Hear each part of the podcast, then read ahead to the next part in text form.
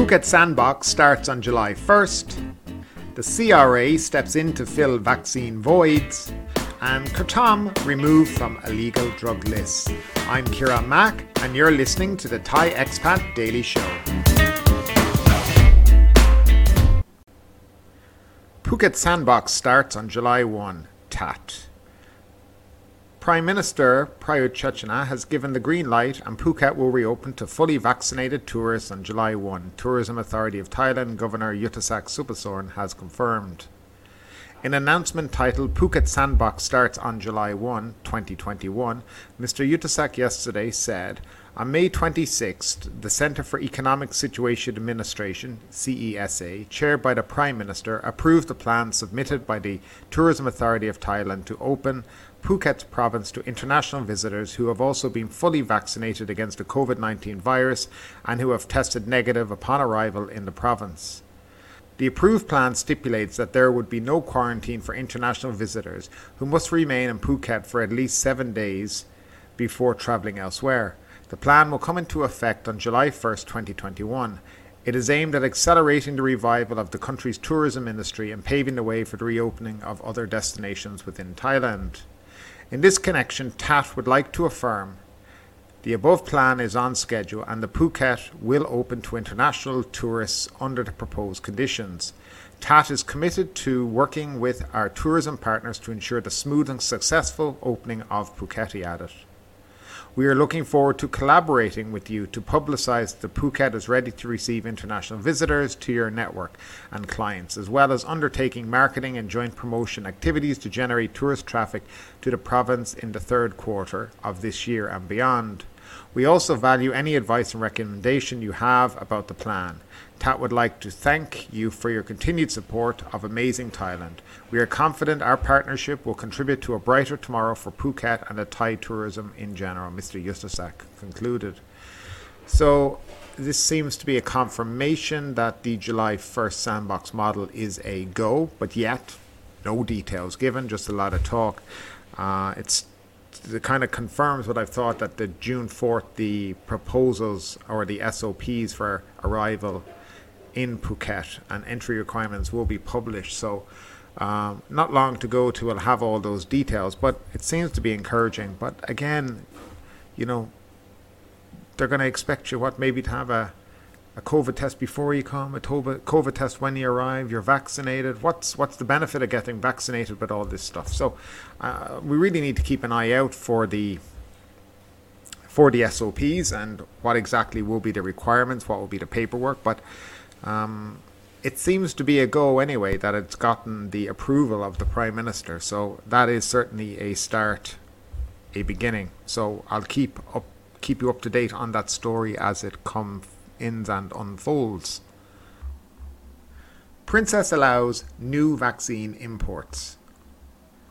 His Majesty the King's sister has approved coronavirus vaccine imports by an institution she sponsors, bypassing the government as it deals with surging infections and growing public anger, anger over a slow and chaotic rollout.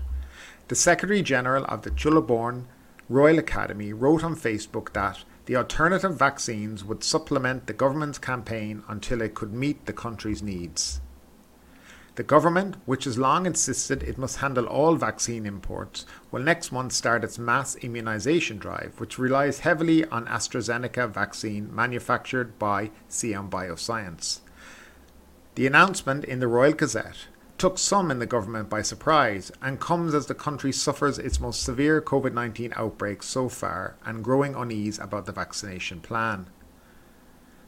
The decree was announced late on Tuesday and expanded the Chulalongkorn Royal Academy's ability to respond to coronavirus. It was signed by Princess Chulalongkorn, its chairwoman, and who is the youngest sibling of the king. The Royal Academy will procure alternative vaccines until vaccines that are produced in the country reach a capacity that can sufficiently protect against outbreaks, its Secretary General posted on Facebook, adding that it would comply with regulation on imports and registration.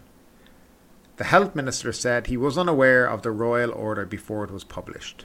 I just saw the announcement last night, Mr. Anutin said when asked about it during a local television interview. But if it's a benefit to the country, we are ready. Deputy Prime Minister said on Tuesday the Academy had to issue the announcement so it could qualify to import drugs and medical equipment and supplies. But this does not mean it can do so freely. It will have to comply with related laws in full, such as seeking approval from the Food and Drugs Administration. He agreed with Dr. Nitai that the Institute could do, on, could do so only during the COVID 19 crisis and when the vaccine supply was inadequate. He added the Institute, like private hospitals, could deal with foreign companies to import vaccines using its own budget. The CRA, which includes a hospital and research institute, will organise a news conference for Friday about what it said was its importance of the vaccine of Sinopharm. Thailand is expected to approve the Chinese vaccine for emergency use this week. It was not immediately clear how many vaccines the Academy would import and when, as well as whether they would be free. The government is expected to have available 6 million AstraZeneca doses and 3 million doses of Sinovac vaccine next month, as it starts its main drive to inoculate 70% of its more than 66 million people by year end. Other private hospitals plan to buy 10 million doses of Moderna vaccines through a state run company. Alternative vaccines are those the government does not offer or plan to administer for free. Currently, the government is administering shots made by Sinovac and AstraZeneca. It also plans to import vaccines made by Pfizer, Johnson & Johnson's and Gamaleya, Sputnik 5. Authorities on Thursday reported 47 new coronavirus de- deaths, a record high for a successive for a second successive day, bringing the total fatalities to 920, with 141,217 cases overall. So, obviously, this is a great thing being done uh, by the princess, and it's great to see them taking initiative to do something that I think the government are not doing. Um, in relation to Sinopharm, Sinopharm, there are firstly it's approved by the World Health Organization, so I think that will alleviate some vaccination hesitancy that people might have. And secondly, it's reported that they have and can ship 20 million doses within the next two weeks, so that will be a huge added benefit to Thailand. So I have to say, uh, there's definitely light at the tunnel uh, here at the moment in relation to uh, vaccines. Kratom no longer on drugs list. The Kratom plant has been removed from a list of narcotics listed under the amended Narcotics Act.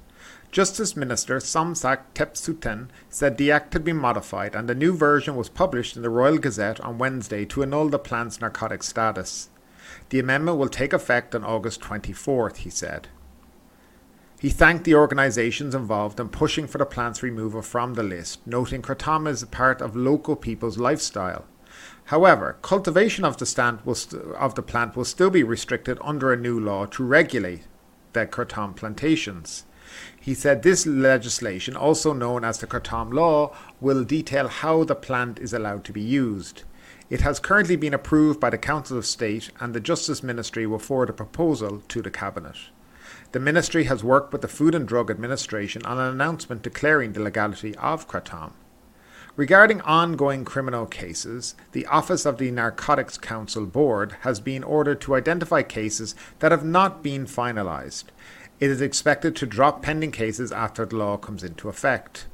Kratom is typically used in traditional medicine. However, the plant is known to have stimulating effects on the mind, which makes it popular which makes it a popular recreational drug, one of the many reasons why it was classified as a narcotic for many years. Yes, one of the very popular ways was for people to boil it with um, like Coke or Pepsi and then and then drink it. Uh, it gave them a high from doing it, but um, it is good that they're looking at uh, that they're going to legalize it and then control how how it's distributed, etc. And I think it's it's a wise move and, and more common sense than anything else. Thanks for tuning in today. If you enjoyed today's episode, don't forget to subscribe and don't forget to leave us a five star rating. We are available on YouTube, Apple Podcasts, Spotify, and wherever you like to listen to your podcasts. Thanks for tuning in, and we'll see you tomorrow.